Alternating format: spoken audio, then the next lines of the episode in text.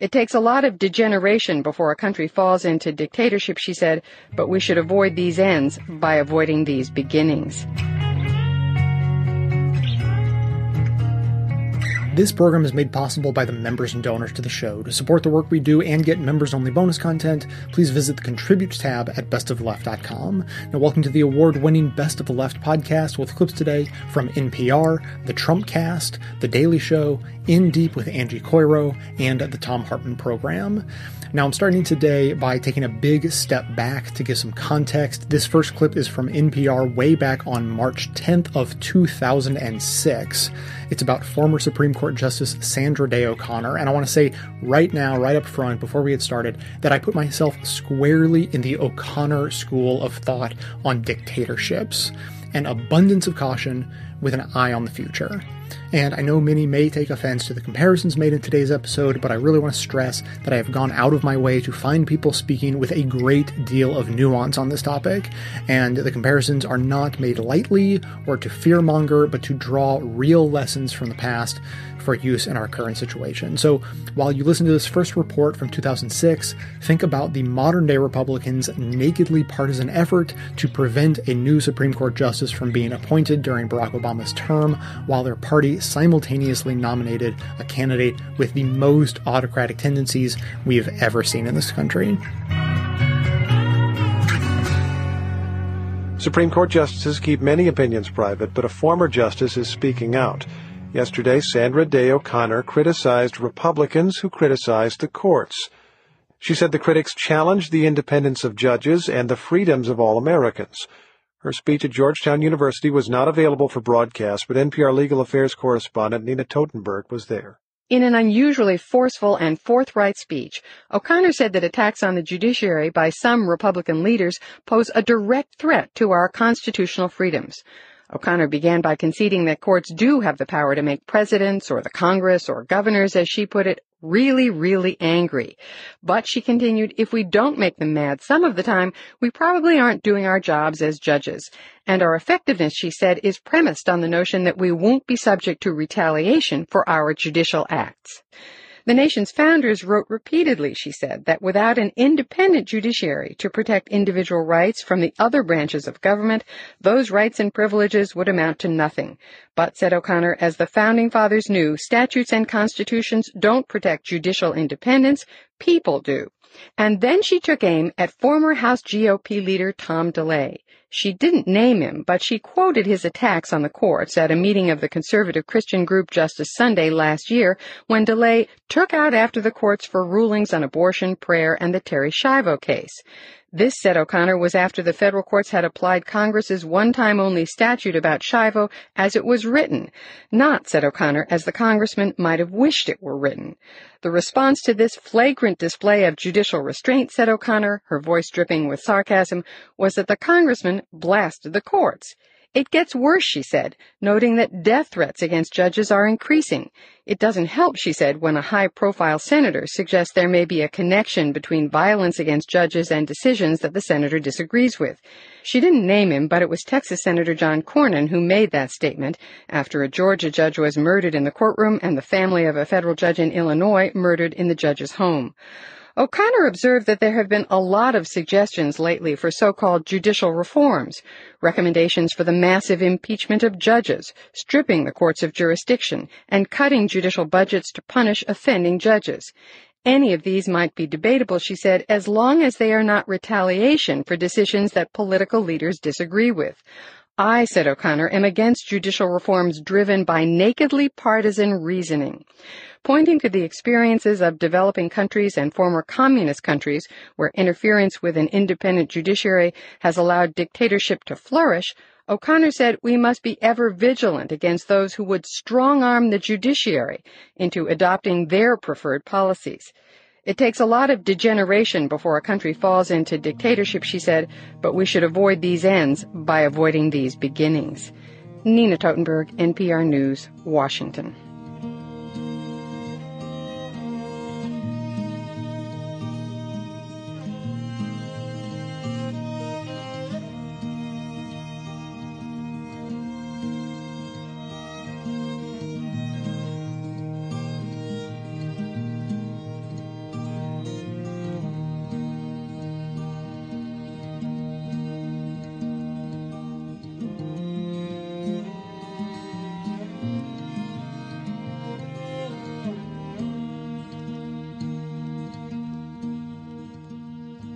My guest today is Timothy Snyder. He's a professor of history at Yale, specializing in Eastern and Central European history, and the author of several books, including Bloodlands and Black Earth, The Holocaust as History and Warning.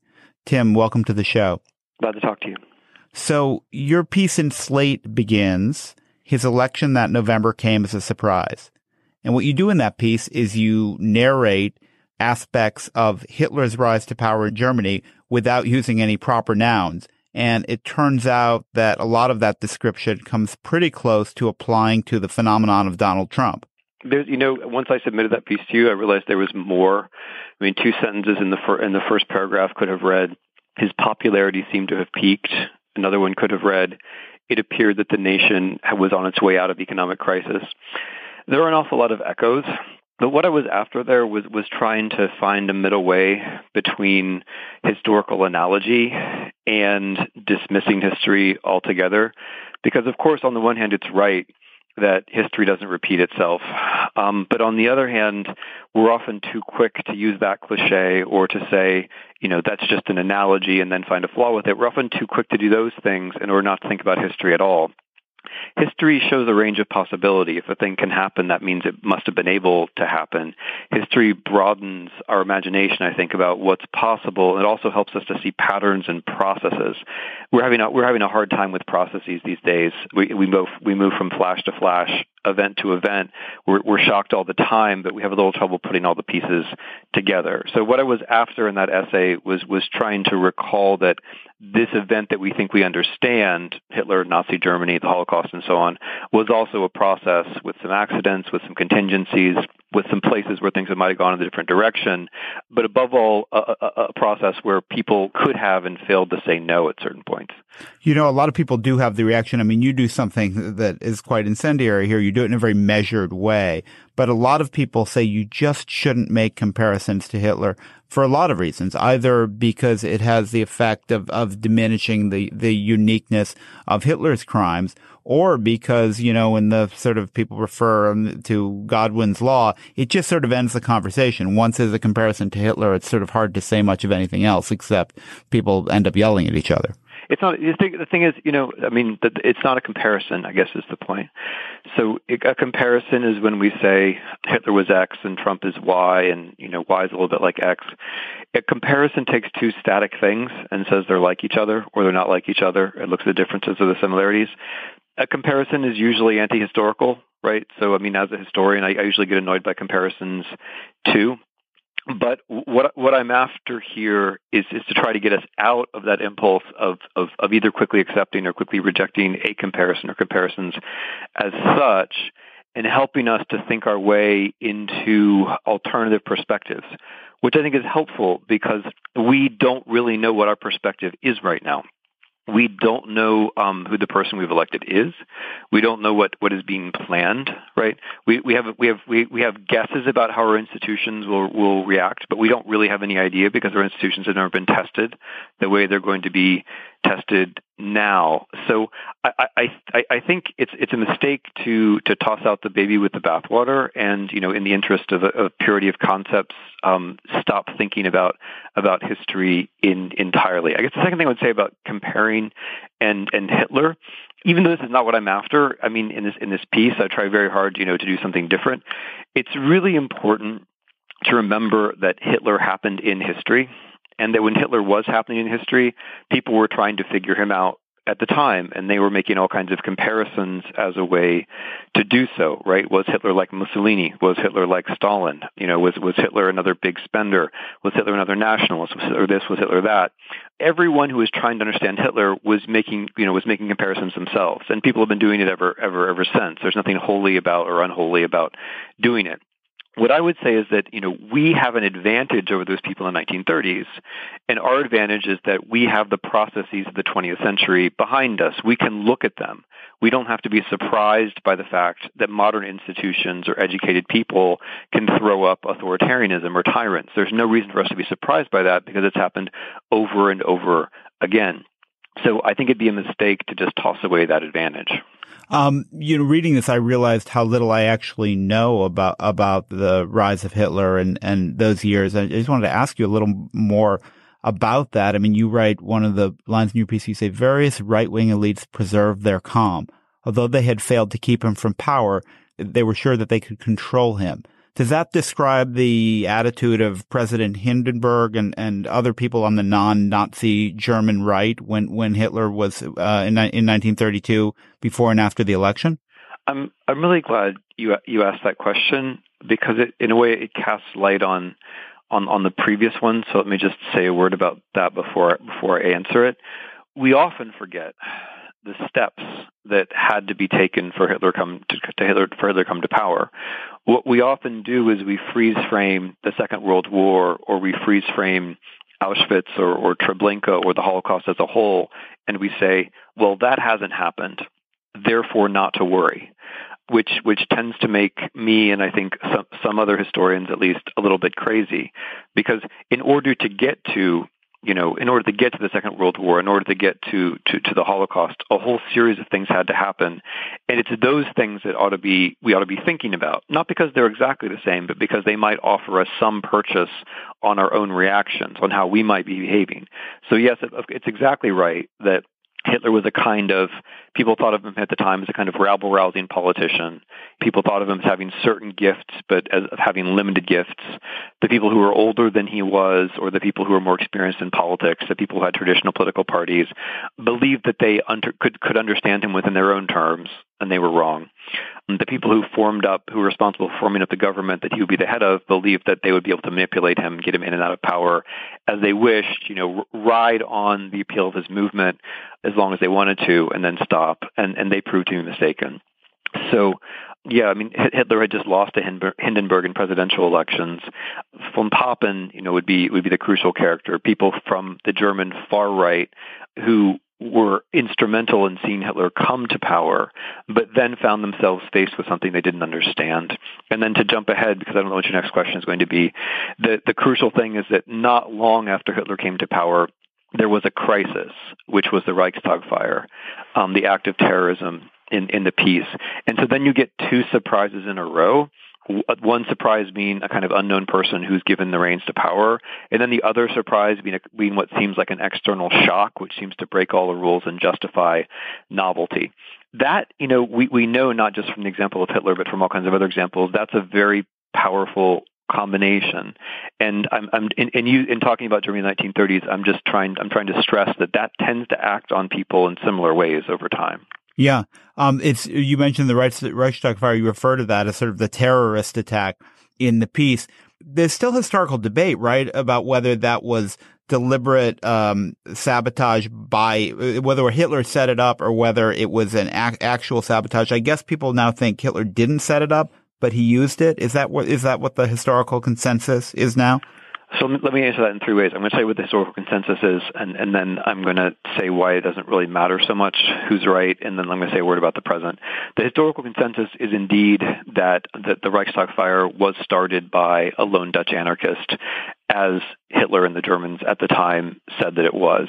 I mean, as everyone probably will know, what happens in the Reichstag fire is that this then becomes the occasion for Hitler to declare a state of emergency, which is then enforced for the entire remainder of his life and, and of his power. It's enforced until until nineteen forty-five. Um, that means the de facto end of parliament, the de facto end of, of political party life as the leaders of other parties are put in camps and so on. So it's a really decisive moment. But historians think, as you say, that it probably was just an accident. I mean, that is to say a contingency that he reacted to it. However, there, there are there are there is some revisionist work which suggests quite the opposite, that it had been planned, um, and that and that the, the Nazis reacted so swiftly because they knew it was coming. But my second point is that it doesn't really matter so much. I mean, it, it would change if, if we were if we were all convinced that, that that Hitler had in fact planned the Reichstag fire. That wouldn't add so much to his catalog of evil, really. You know, given what we know, what, what's crucial is the way that leaders and people react to something like that. And Hitler was able to use um, the event, however it arrived, as a justification for a fundamental and really rapid transformation of of the system. And it, it's it's that point that one has to watch out for, which brings me up to the present. I mean, given the circumstances in which, just given the raw circumstances in which we live, it's quite possible that there will be some kind of major terrorist attack, God forbid, on American soil in, in the next four years. And just how that happens, you know, we're probably not going to know at the time. Time. Will it be that, that ISIS sees precisely American polarization at the moment as a good reason to try to attack? Will it be that ISIS or someone else finds General Flynn provocative and therefore tries to go after the United States? Will it be that, you know, in a slightly nastier and more dubious combination, other people um, who are not Islamic terrorists at all set up something to look like it's Islamic terrorists? Whatever it is, we're not going to know on the day that it happens. And, and whatever it is, you know, the threat, the threat to the system is going to be the same. The possibility that that the government decides that this means we have to have some kind of permanent emergency. You meet with these historians, I'll tell you what to say. Tell them that the Nazis never really went away. If you're looking to hire a new employee, it may be hard to know where to start. First of all, do you know where to post the job listing to find the best candidate?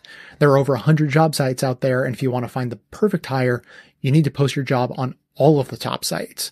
And now you can. With ZipRecruiter, you can post your job opening to over one hundred sites plus social media networks like Facebook and Twitter with a single click. And with ZipRecruiter, you don't have to juggle emails or calls coming into your office. Just quickly screen candidates, rate them, and hire the right person fast from right within ZipRecruiter's easy-to-use interface. They've got great recruiting tips as well to help you write your job posting, and ZipRecruiter even wrote up a report about how to avoid gendered terms while writing your listing to assure you have a diverse group of applicants. Their service team is ready to help in all kinds of ways, including being armed with this data to help employers avoid gendered terms in their job postings. So find out today why ZipRecruiter has been used by over one million businesses. And right now, Now, my listeners can post jobs on ZipRecruiter for free by going to ZipRecruiter.com slash free trial. That's ZipRecruiter.com slash free trial. One last time, to try it for free, go to ZipRecruiter.com slash free trial. They're out there burning houses down and peddling racist lies, and we'll never rest again until every Nazi dies. Let's get back to real life, or whatever we're calling this thing now.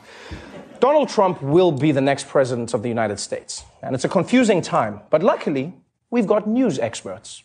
Trump won, so what now? We have no idea what Trump is going to do. We may not know who we're getting. There is a great unknown about what Donald Trump is going to do. Nobody on the planet knows what Donald Trump's going to do.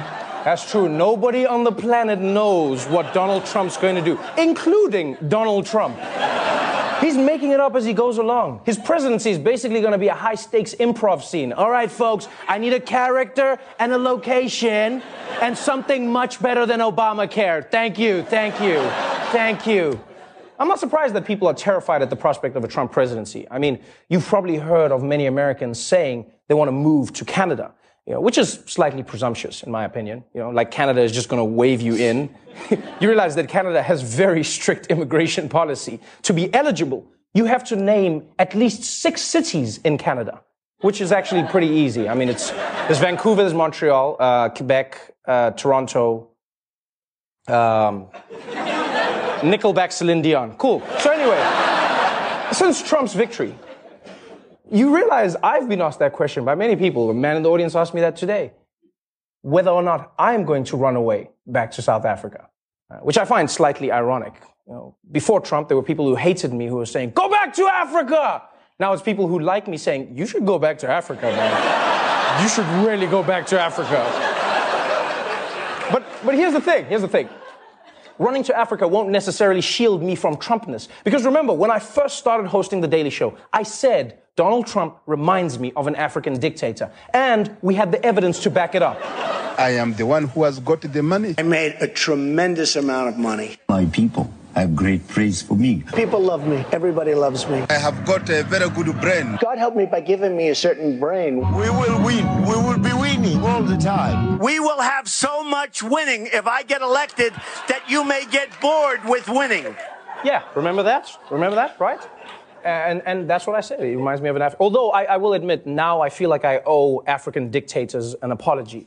Uh, you know, they were probably watching this election like, no, no, no, no, no, no, no, no, no, no. I might kill people, but to grab someone by the pussy, no, no, no, no, no, no, no, no, no, no.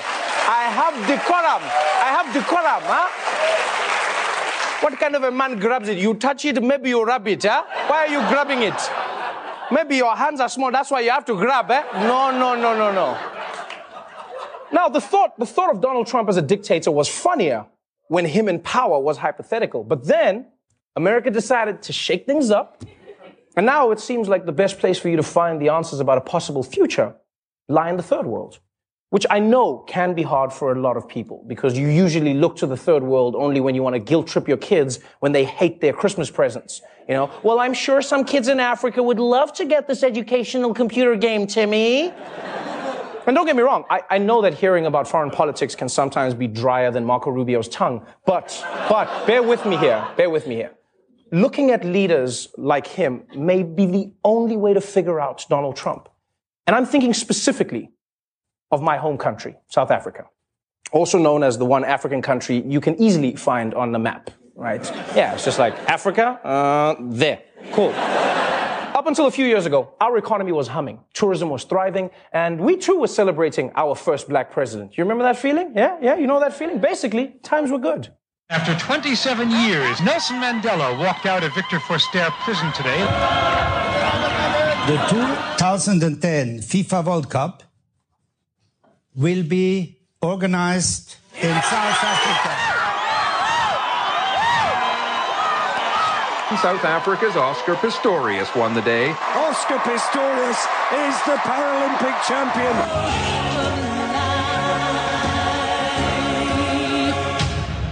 Oh, man, so many good memories. I was in the crowd when the Simba thing was happening. That was... yeah, we had to stop doing that because the next year he dropped the cup. It was weird. Anyway... the point is, things were looking up for us as a nation. But unfortunately, in the last few years, things have taken a turn for the worse. The economy has stalled. Unemployment is at record highs. Government corruption is rampant. And it wasn't just Oscar Pistorius who disappointed us. Just last year, Simba was arrested for securities fraud. Yes. So why did this all happen? Well, I'll tell you why. Because South African voters decided to shake things up. And so we elected a man by the name of Jacob Zuma, a charismatic, anti-establishment president. And I, I know you can't relate, but bear with me, bear with me. You see, the inept, self-serving way that Zuma has run his administration has turned South Africa from a rising power to a very troubled state. And the reason I'm telling you this is that because when you look at Zuma and Trump, it seems like they're brothers from another mother. In South Africa, that country's high court says the nation's president, Jacob Zuma, should face more than seven hundred corruption and fraud charges. Donald Trump has over four hundred lawsuits against him right now. Zuma is building his reputation as the man of the people. Donald Trump is a man of the people. Jacob Zuma's most avid supporters can be found in rural areas and townships. His supporters are... uh, overwhelmingly rural area voters. He was also charged and then acquitted of rape. He has a rape status conference with a judge coming up. Jacob Zuma was called the Teflon politician. I've said it time and time again, he is the Teflon Don. Yep. Just like my president, Donald Trump appears to be Teflon. Literally Teflon, though. I think that's what he's spraying on his face. That's why it looks so strange. And, and now, look, all of these similarities are amusing on the surface. What's more important is understanding what a leader like this could mean for America. For instance, let's, let's just look at what Donald Trump said just this week. The president-elect says he plans to place his company in a blind trust to be run by his children, but, but legal experts say the definition of a blind trust is that it's run by people not in contact with the owner. Yeah, it's a bit weird that we have to say this, but uh, Donald... the point of a blind trust is that you can't see where your money is. It reassures the country that their president isn't making decisions for his own financial gain. If your kids, who you talk to every day, are running the trust, then it's not blind. You see, it's the difference between Ray Charles and Jamie Foxx playing Ray Charles, right? One of them is blind, and one of them is faking it and getting rich in the process. We saw the same thing in South Africa. Jacob Zuma started off like this. He's like, oh, my kids are going to run businesses. And they do. They also run businesses. And then those businesses have won billions in inflated government contracts, which has cost the taxpayer millions and billions of dollars. And they screwed the economy. So, so, so what's another one of uh, Donald Trump's signature moves? If I win, I am going to instruct my attorney general to get a special prosecutor to look into your situation. It's just awfully good that someone with the temperament of Donald Trump is not in charge of the law in our country. Yeah, because you'd be in jail. Oh. I wonder if... We're probably going to have to cut this, but I'm like, can his dealer get to the White House? Whatever. so, uh, so Trump using prosecution to intimidate his opponents, it might seem like a, a novel thing in the U S, uh, but just like soccer, you might want to get used to it. You see, it's called state capture, hijacking state resources for your personal benefit. And by the way, the term state capture, we didn't know that term in South Africa until this year. Now we just use it in common, like everyone's just like, ah, state capture, yeah, state capture, state capture. It's become a normal thing because in South Africa, it's a tactic that Zuma has exploited again and again. For instance, this year, when the finance minister of South Africa called out our president for illegal business dealings, Zuma ordered our F B I to prosecute the finance minister on dubious charges. Now, and just in case you're wondering, we don't call them the F B I. Our agency is called the Hawks. Right? And before that, we called them the Scorpions. Uh, and yes, I know our law enforcement agencies sound like gangs in a bootleg West Side Story, but we like it. It makes us feel at home. Uh, you know, it's, it's, it's not only, it's not only great for intimidating your rivals as well. It's also good because it distracts the people from the problems you're having.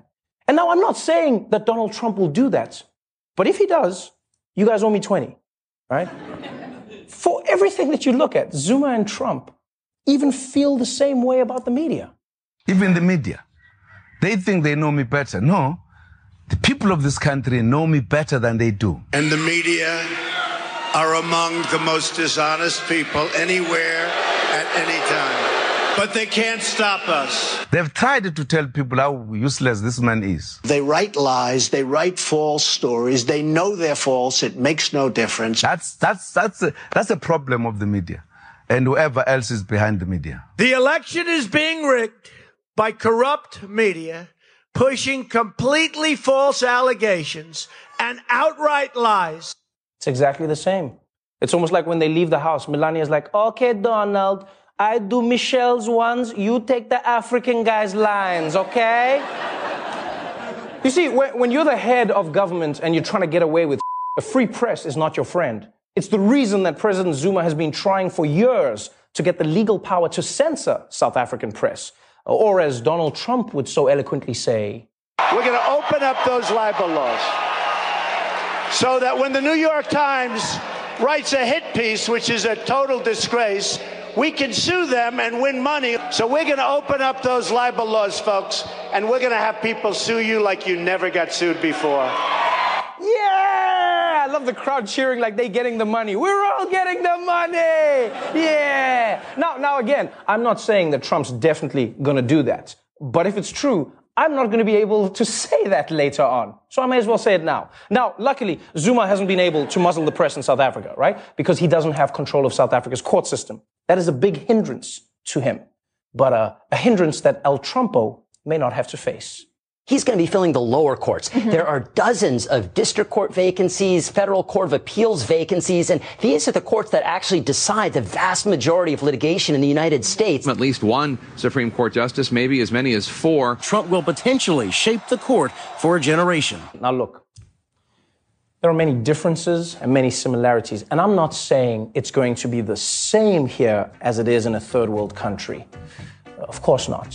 I'm saying it could be much worse. Things I get from but the worst every day. Things I get from but the worst every day. If you're listening to this ad, then you are probably also trying to decide what podcast to listen to next, and I've got one for you. You and I both know that it is critical to stay engaged in politics at a time like this, but we also have to make time to recharge our battery. So if you need to take a breather from the news, I totally understand. Try subscribing to Secrets, Crimes, and Audio Tape. It's an audio drama told week after week. The latest series they've come out with is a darkly comedic reimagining of the Serial podcast as a musical satire in which Sarah Koenig is one of the suspects. It's called Wait, Wait, Don't Kill Me. Their production quality is top-notch, and the talent on the show includes Broadway star Leslie Kritzer. Subscribe and don't miss a single episode of Secrets, Crimes, and Audio Tape on iTunes, Stitcher, Wondery dot com, or wherever you listen to podcasts. And to make it easy, there's a U R L in the show notes of this episode. That's Secrets, Crimes, and Audio Tape for your escapist listening pleasure. Things I get from bad to worst every day. You write another line from your piece, global conspiracies were supposedly directed at his country and its uniquely righteous people.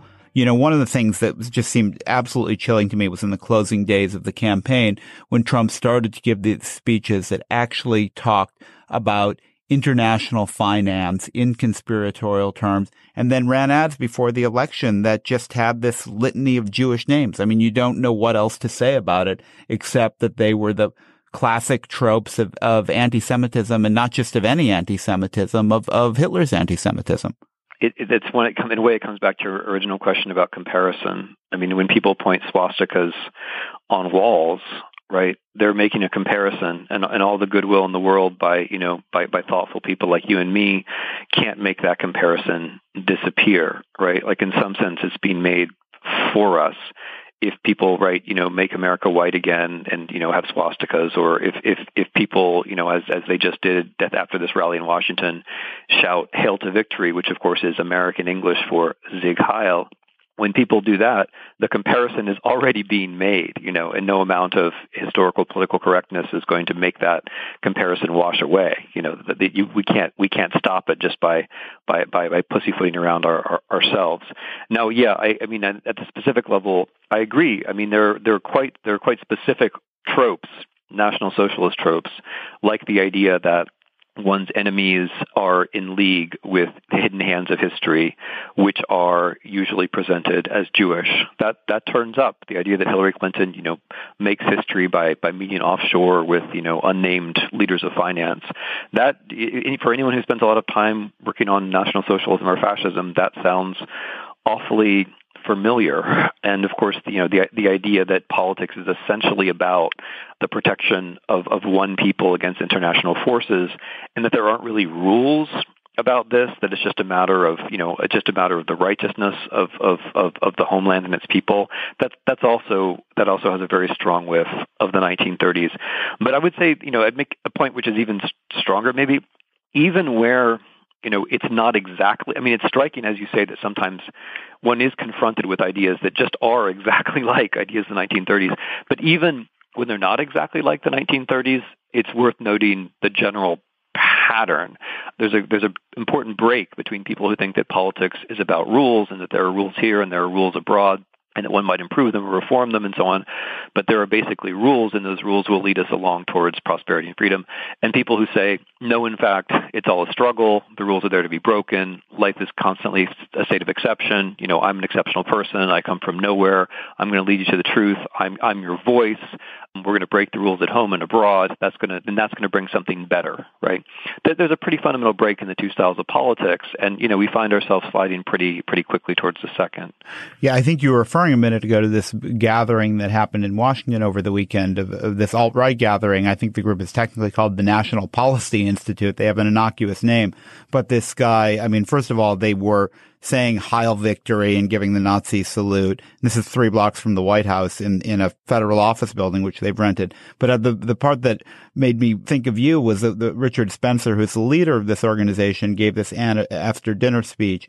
And he said, and this is according to the report in the New York Times, he's ranting about the mainstream media. And he said, perhaps we should refer to them in the original German. And the audience screamed back in, in unison, Lügenpresse. I don't know, is that how you pronounce it? Lying press.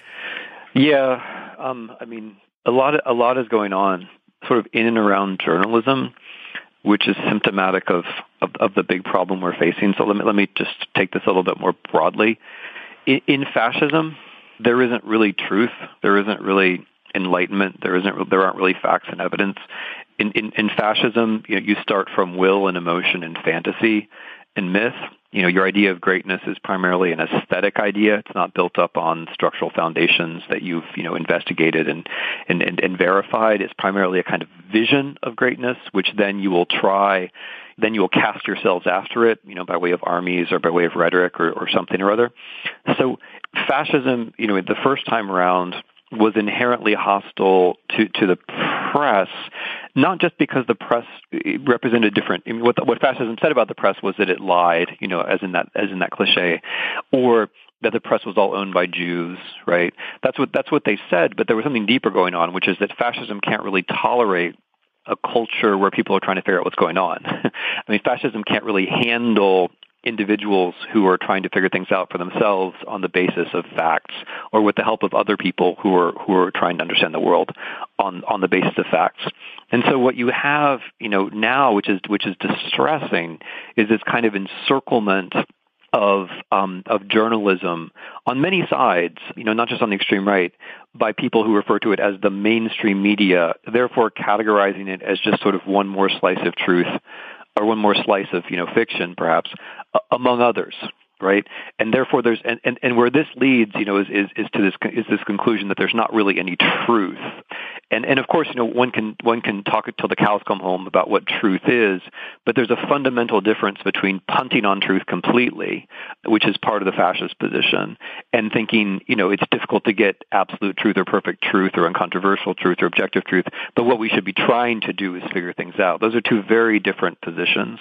So, you know, when when when Nazis today or in nineteen thirty-three called the press the Lügenpresse, these are the ultimate stakes. You know, is there truth or is there not truth?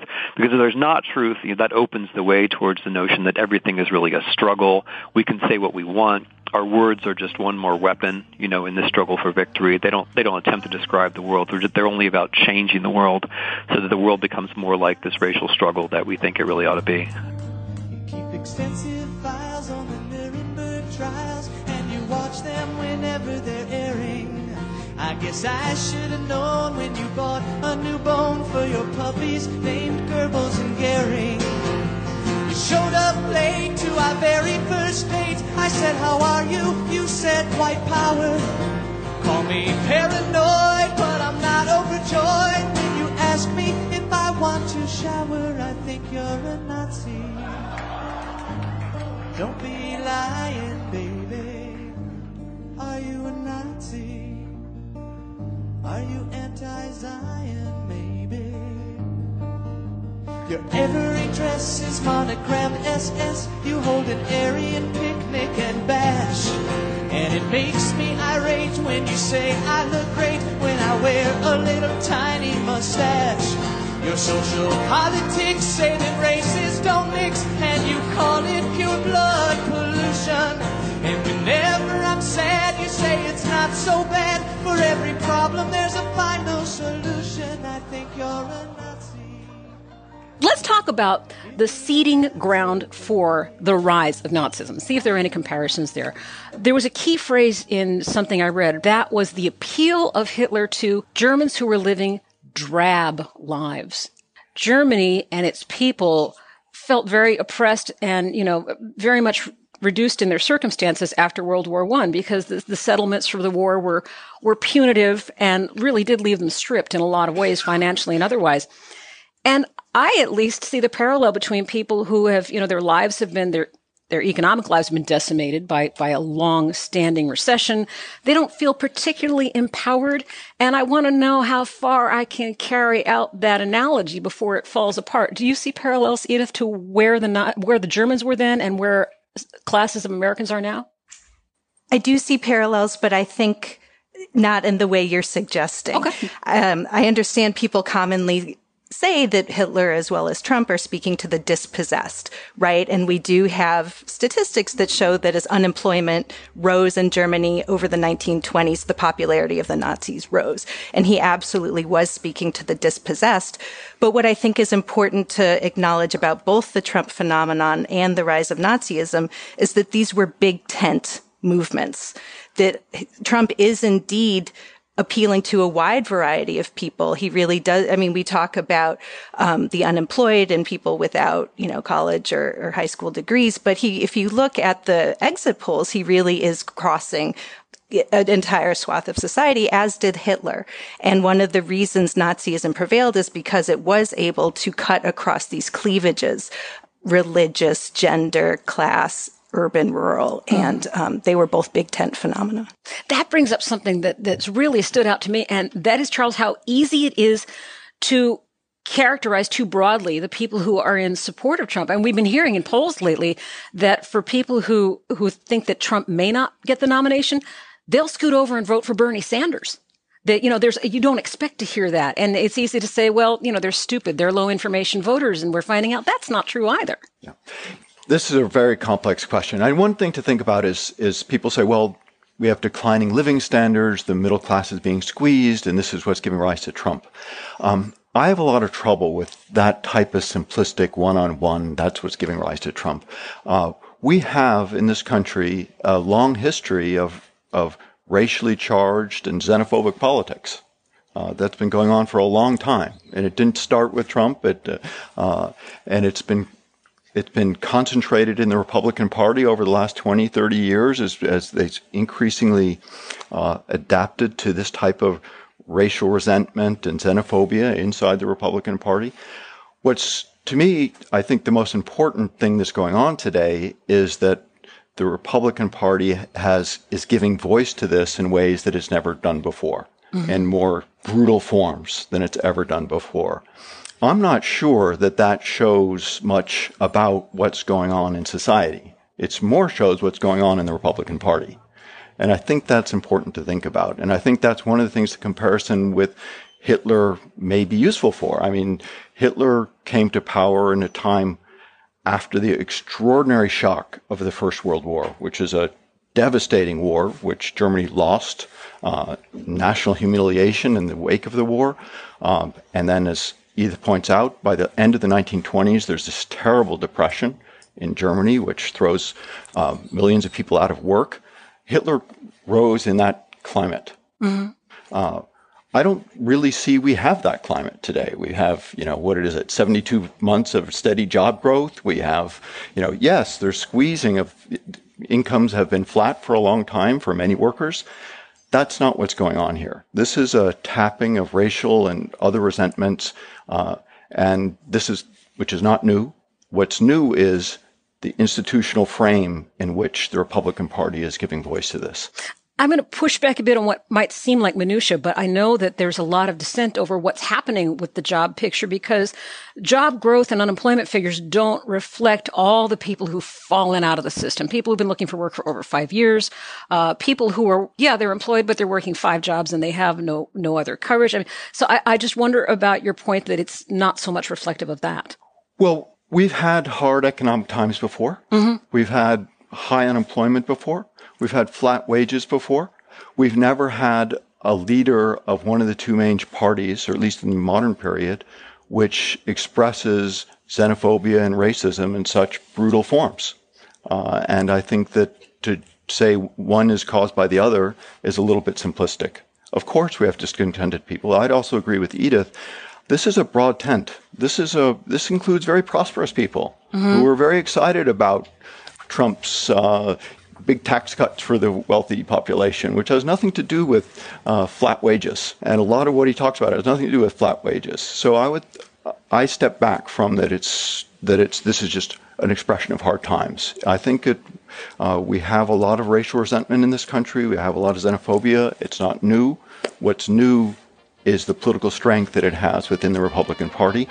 And I think we have to look at the institutions of the Republican Party, how it's evolved over the last thirty plus years to understand why it has that strength.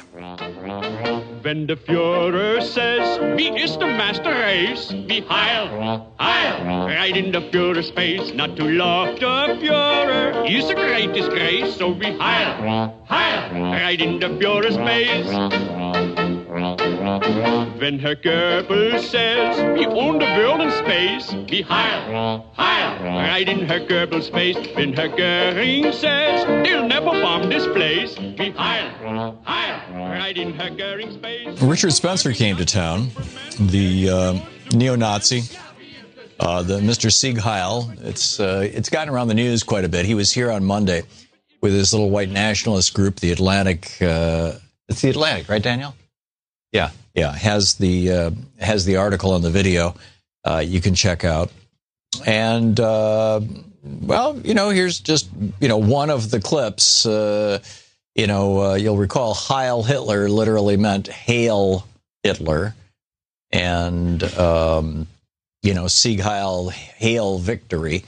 Uh, so anyhow, here's here's uh, Richard Spencer with his little group of white nationalists, actually at the Ronald Reagan building. Here he is. Hail Trump. Hail our people. Hail victory.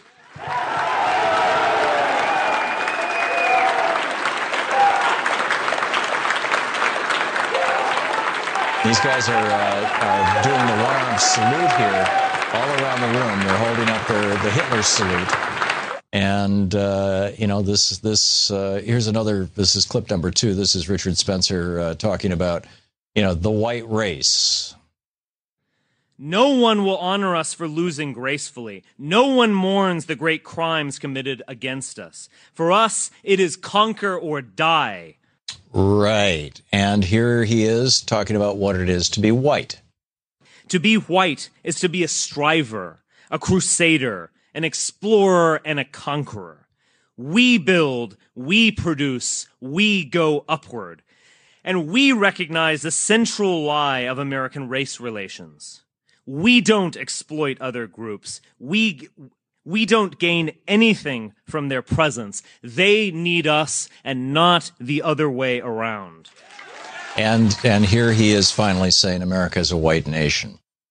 America was, until this past generation, a white country designed for ourselves and our posterity. It is our creation. It is our inheritance, and it belongs to us.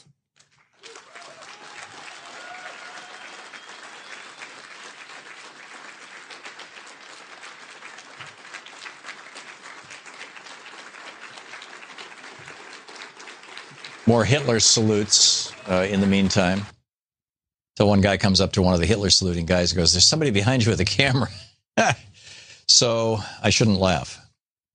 Uh, the uh, Steven Rosenfeld over at Alternet. Soon after Spencer started slamming the mainstream media, he jeered, "Perhaps we should refer to them in the original German." And the crowd shouted back. Now, do you, you know... Do you think the average person knows enough German to know the Nazi-era word for lying press? Well, Richard Spencer said, you know, he, he talked about the, he said, "Perhaps we should refer to them in the original German." The crowd shouted back, "Lügenpresse!" And, uh, you know, then he said, "America was, until this, as I just played, until this last generation, a white country designed for ourselves and our posterity. It is our re- creation, our inheritance, it belongs to us."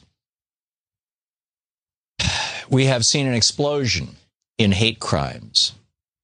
In Germany in the nineteen thirties, Steven Rosenfeld writes uh, over at Alternet in an article titled As, As Trump Builds His Authoritarian Presidency, Echoes of nineteen thirties Germany uh, and nineteen fifties McCarthyism Abound. In Germany, Nazi-supporting paramilitary groups created their own arrest, detention, and torture stations during the first year of Hitler's rule. The authorities didn't stop them, and most of the American journalists stationed there at the time didn't want to conclude the paramilitary violence as part of a larger societal trend. What those outside targeted circles in Germany didn't see at the time were the steps being taken to start transforming a de- democratic republic to authoritarian rule. During the first months of Hitler's rule, German authorities told foreign journalists and diplomats that attacks by fascist thugs were outliers and would soon end. There were even official denunciations by the government, but it didn't stop. Those who did see it for what it was were frequently dismissed as too political, prejudiced, and shrill. Finally, we have Richard Spencer, the neo-Nazi, saying, or the white supremacist, whatever he calls himself, I do think we have a psychic connection, you can say a deeper connection with Donald Trump in a way that we simply do not have with most Republicans. Yeah, I think so. So the New York Times then asked the question. The country now finds itself at a particular dangerous moment, with advocates of discrimination and hate emboldened as they have not been for decades. Given the danger of violence and bigotry these groups pose, why then would Mister Trump, who is so offended by the Hamilton cast's plea for tolerance, remain silent? Mister Trump can find more time to rebuke legitimate satire, but not the hateful speech being wielded. Well, let me share with you, I, I, I have, I've shared this before, but it's worth revisiting. I wrote this back in uh, November of two thousand five. You can find it on our website at tom hartman dot com. It's a book review of a book by Milton Mayer. Uh, it's titled, They Thought They Were Free. Milton Mayer in uh, the nineteen, early nineteen forties, after World War Two, was a reporter at, in Chicago. He was Jewish, a very, very good reporter. And uh, he traveled to Germany after the war to figure out who were these Germans who allowed this to happen. Not not the not the the frenzied, you know, Sieg Heilers.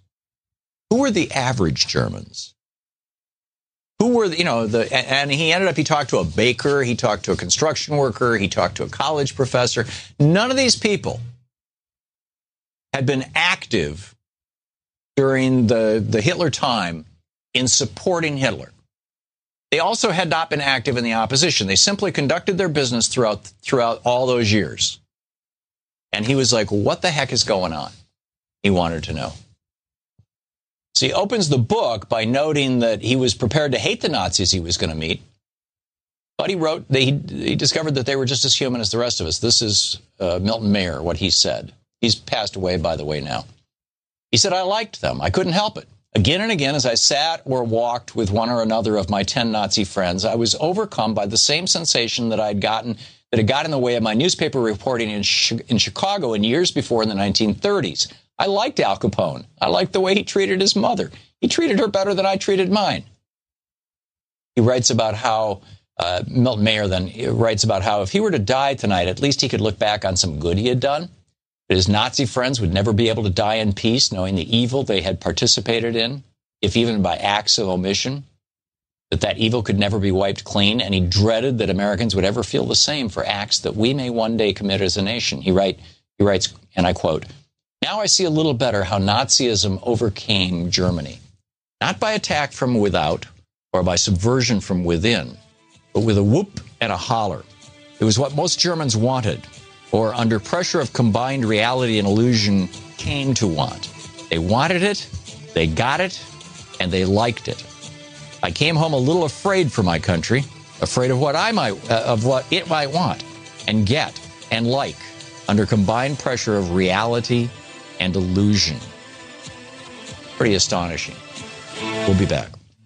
So we're reading from Milton Mayer's book, They Thought They Were Free. Once again, Milton Mayer, a A uh, reporter from uh, Chicago, I think it was the Sun uh, or the Sun Times. I, I back in, in the forties, it, it may have had a different name, and I, I, I don't, I don't have the book right in front of me right now. But he was a very, very, very well-respected reporter, and he went over to Germany and interviewed these these average people. And this is from one of his interviews with um, a college professor, a German college professor, who throughout you know the Hitler years and the war and everything just kept teaching college. And he says, this separation of government from people, this widening of the gap, took place so gradually and so sensibly, so insensibly, each step disguised, perhaps even intentionally, as a temporary emergency measure, or associated with true patriotic allegiance, or with real social purposes. And all the crises and reforms, and there were real reforms too, so occupied the people that they did not see the slow motion underneath of the whole process of government growing remoter and remoter. To live in this process is absolutely not to be able to notice it. Please try to believe me, unless one has a much greater degree of political awareness, acuity, than most of us ever had the occasion to develop.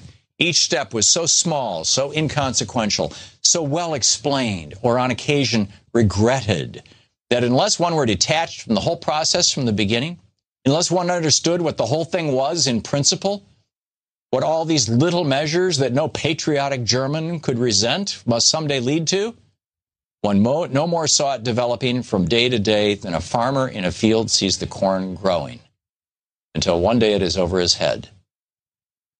Pastor Niemöller, again, this is his college professor, Nazi friend that he talked to in Germany. Pastor Niemöller spoke for the thousands and thousands of men like me when he spoke too modestly of himself and said that when the Nazis attacked the communists, he was a little uneasy. But after all, he was not a communist, so he did nothing. And then they attacked the socialists, and he was a little uneasier. But still, he wasn't a socialist. He did nothing. And then the schools and the press and the Jews and so on. And he was always uneasier, but still he did nothing. And then they attacked the church, and he was a churchman, and he did something, but then it was too late. Yes, I said, writes Milton Mayer. You see, my colleague went on, one doesn't see exactly where or how to move. Believe me, this is true. You wait for the next and the next. You wait for the one great shocking occasion, thinking that others, when such a shock comes, will join you in resisting somehow. You don't want to act or even to talk alone. You don't want to go out of your way to make trouble. Why not? Well, you're not in the habit of doing it. And it's not just fear, fear of standing alone that restrains you. It is also genuine uncertainty. Uncertainty is a very great and important factor. And instead of decreasing as time goes on, it grows. Outside in the streets, in the general community, everyone seems happy.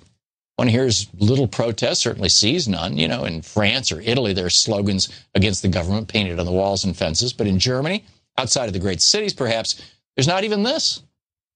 In my university community, in my own community, you speak privately to your colleagues, some of who certainly feel as you do. But what do they say? They say, it's not so bad. You're seeing things. You're an alarmist. And you are an alarmist. You are saying that this must lead to that, and you can't prove it. These are the beginnings, yes, but how do you know for sure when you don't know the end? And how do you know or even surmise the end? On the one hand, your enemies, the law, the regime, the party intimidate you. On the other hand, your colleagues poo-poo you as pessimistic or even neurotic. But the one great shocking occasion, when tens or hundreds of thousands will join you in the streets, that one occasion never comes. That's the difficulty. If the last and worst act of the whole regime had come immediately after the first and smallest, thousands, yes, millions would be sufficiently shocked if, let us say, the gassing of the Jews in forty-three had come immediately after the German firm sticker on the windows of non-Jewish shops in thirty-three. But, of course, this isn't the way it happens. In between come all the hundreds of little steps, some of them imperceptible, each of them preparing you not to be shocked by the next. Step C is not so much worse than Step B, and if you didn't make a stand at Step B, then why should you at Step C? And so on for Step D. And then one day, too late, your principles, if you were ever sensible of them, all rush in upon you. The burden of self-deception has grown too heavy, and some minor incident, in my case, it was my little boy, hardly more than a baby, saying, Jew, swine.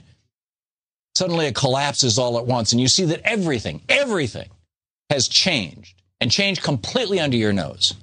The world you live in, your nation, your people, is not the world you were in at all. The forms are all there, all untouched.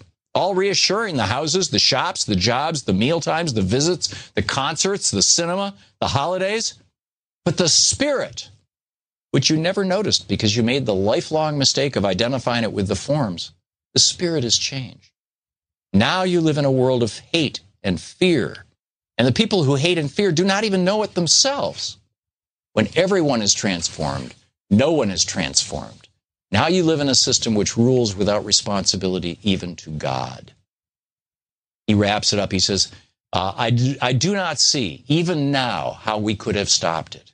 Many, many times since it happened, I've pondered that pair of great maxim, maxims, Principis obsta and finem rispus, resist the beginnings and consider the end. But one must foresee the end in order to resist or even see the beginnings. One must foresee the end clearly and certainly. And how is this to be done by ordinary men, or even by extraordinary men?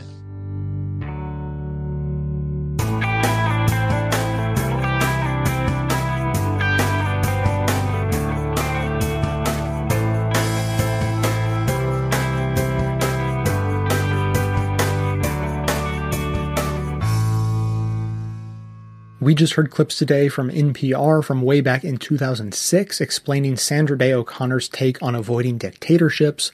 The Trump Cast spoke with Timothy Snyder in two parts about what we can learn from the rise of Hitler to see what lessons can be applied today in the face of similar tendencies. The Daily Show laid out the parallels between Trump and third world strongman dictators. Angie Coiro on In Deep Radio hosted a conversation with historians during the primary campaign, parsing out some of the parallels between Trump and Hitler, and finally, we just heard Tom Hartman urge us not to wait for the end of fascism before we resist it. You can find links to each of these segments in the show notes for easy reference and sharing, and now we'll hear from you. Hi, this is Barbara. I'm in San Jose, California, and I'm attempting your experiment. So one of the things that really resonated for me was when Um, I think it was Glenn, Glenn Greenwald was talking about, you know, people that, you know, the Democrats, you do this thing, I call it hippie punching, right, where they just, you know, punch down and they, they show the world, like, see, we're not, you know, we're not holding to our base. We don't have to do what they want, you know, because we're better than that. But what that means is that what we keep hearing over and over again is, guess what? What are you going to do? Vote for the other guy? Or are you going to vote? You're going to vote for us. And so the Democrats, it doesn't feel like they that they felt the need to do any work at all. Uh, for example, I live in California. I live in the Bay Area. It is obscenely expensive to live here. You know, I work for a telecommunication company, and our contract has been up, and it hasn't been renewed. Was Hillary Clinton or any of the other Democrats here talking about that? No. I voted for Hillary. Obviously, I'm still a Democrat, but I do feel like we get taken for granted, and I'm not surprised that the electorate said no. Anyway, thanks. I hope that was short enough. Bye. Hey, Jay, it's Alan, a member from Connecticut, calling in regarding your message to people regarding memberships and how they've been dropping off. I've just canceled mine, and I've signed up again, uh, doubling my membership contribution amount. I think it's really important, and I want to encourage the work you're doing. And I want to thank you, because really what you've done is you've changed my life, certainly my outlook on things, and um, and that's worth something to me. And so I want to make sure that I can support you in whatever ways you can. I'm in a position where I can do this right now, and I will commit to doing that for the next year. So rest easy knowing at least that's there. And thanks again for all you do. Hi, Jay. It's Dave from Olympia, Washington. I'm calling uh, regarding your call to take something that's on the show, uh, reinterpret it, and kind of re-explain it in our own words.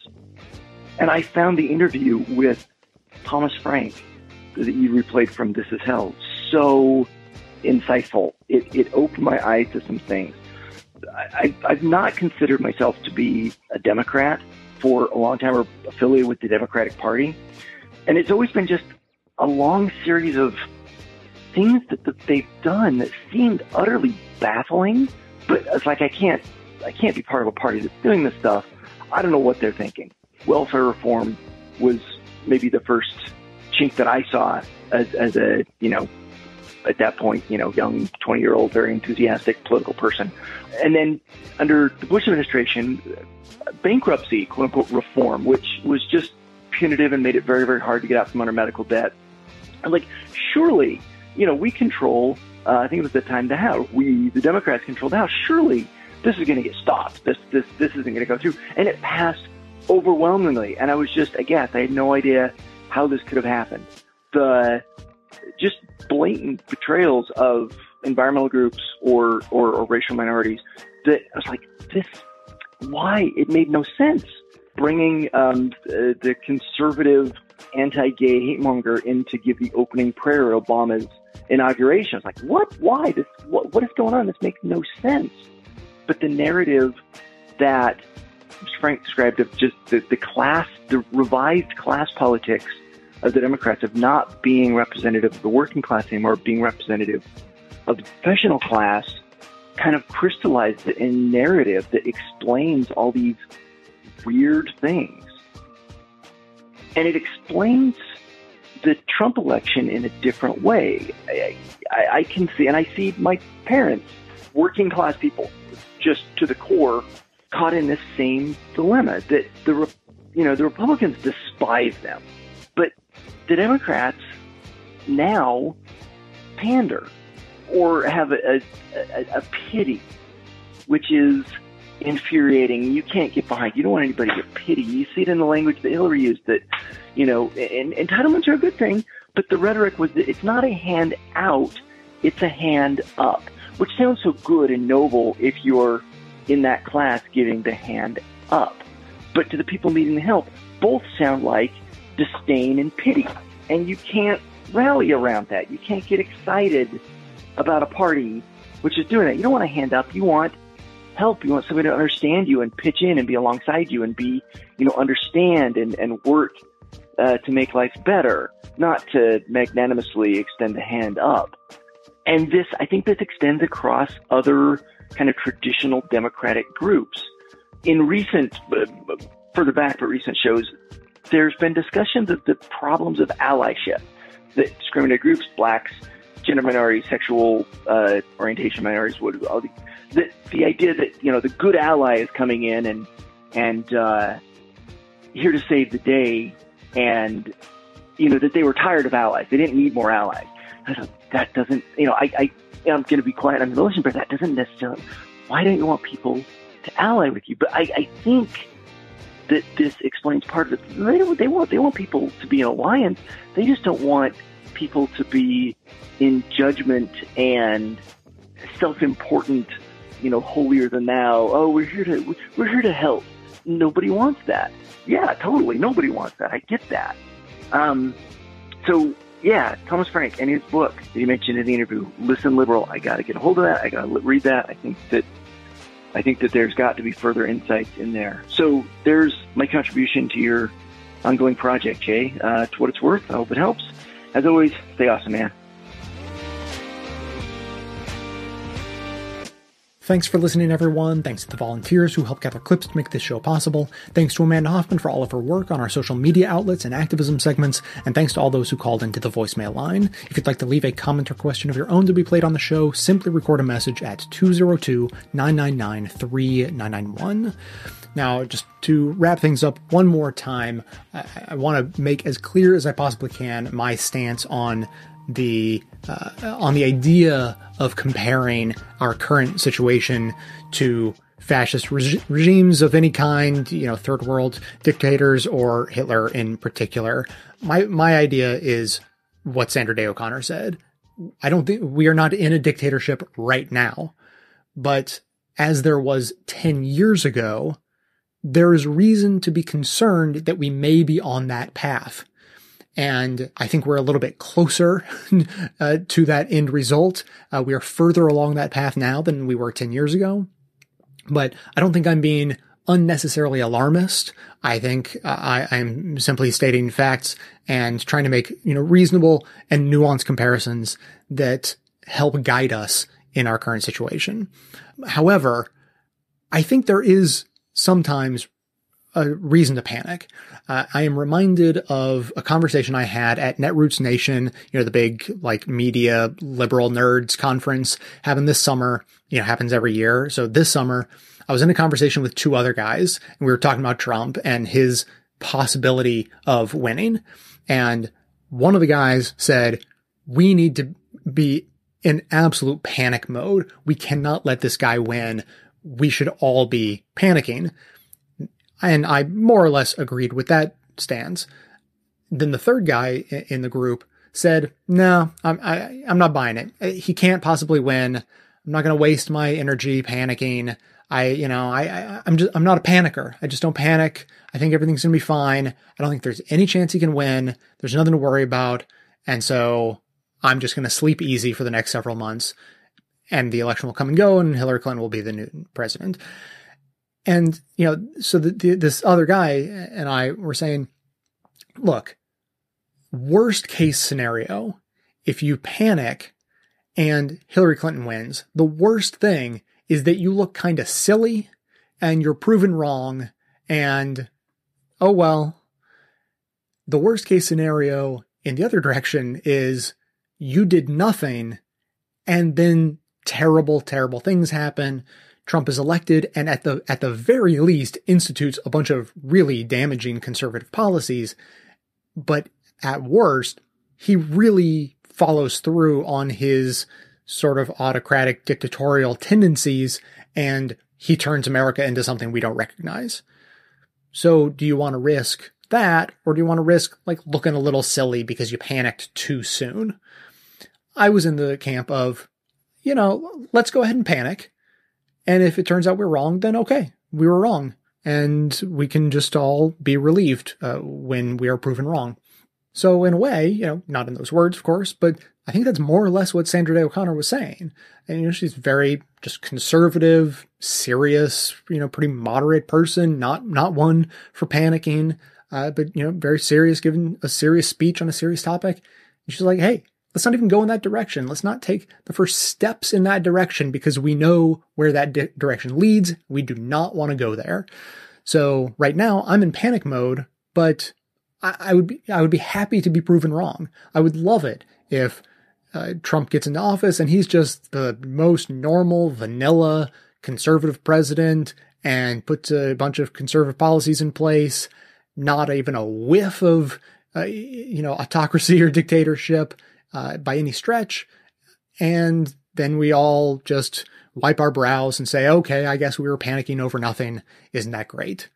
Yeah, that would be great. But in the meantime, I'm going to do everything I can to avoid us taking as many steps down that path as I can. So that's my take on where we are right now. Uh, secondly, today, this is your homework. As I've been talking about a few times since the election, I'm, I really want us to keep pushing on the national popular vote. So your homework for today is to go to national popular vote dot com, click on your state. Uh, there's just a pull down menu. It says like progress in the states. So find your state and just see what the progress is. Maybe it's already been passed, you know, the, this interstate compact legislation. Maybe it's already been, been passed in your state. In which case, excellent, you're off the hook. Otherwise, see where things are.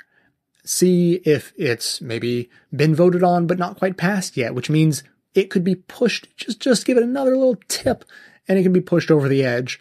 You could be part of that tipping to get it across the finish line. But whatever, whatever the case, your homework is to find out the status. Many people listening will find that it's already been passed in their states, but for many, it will not have been. So it is up to you to find out for yourself, see what the progress is, and then see what you can do about it. These state legislators, do, do not be intimidated by these people. They're like owners of car dealerships. These are not people to be feared uh, or, or intimidated by. It is completely reasonable for you to just call up these people's offices, make an appointment, go chat with them at their office, and lend your support to the national popular vote legislation. It's also certainly possible you can get in touch with the legislators in the states who are already in favor of it. Go talk with them and say, hey, what can I do to help? Uh, is this, is this blocked up in a committee somewhere? Like who, who's, who's the guy who's blocking this? Uh, I'll get, you know, a dozen of his constituents and blockade his office. Uh, you know, we'll get his attention. Sometimes that's how politics gets done. And it is easier than you think at the state level. So that is your homework for today. Go check out your state, see where things stand. And finally, uh, I've been mentioned like since before the holiday little break there.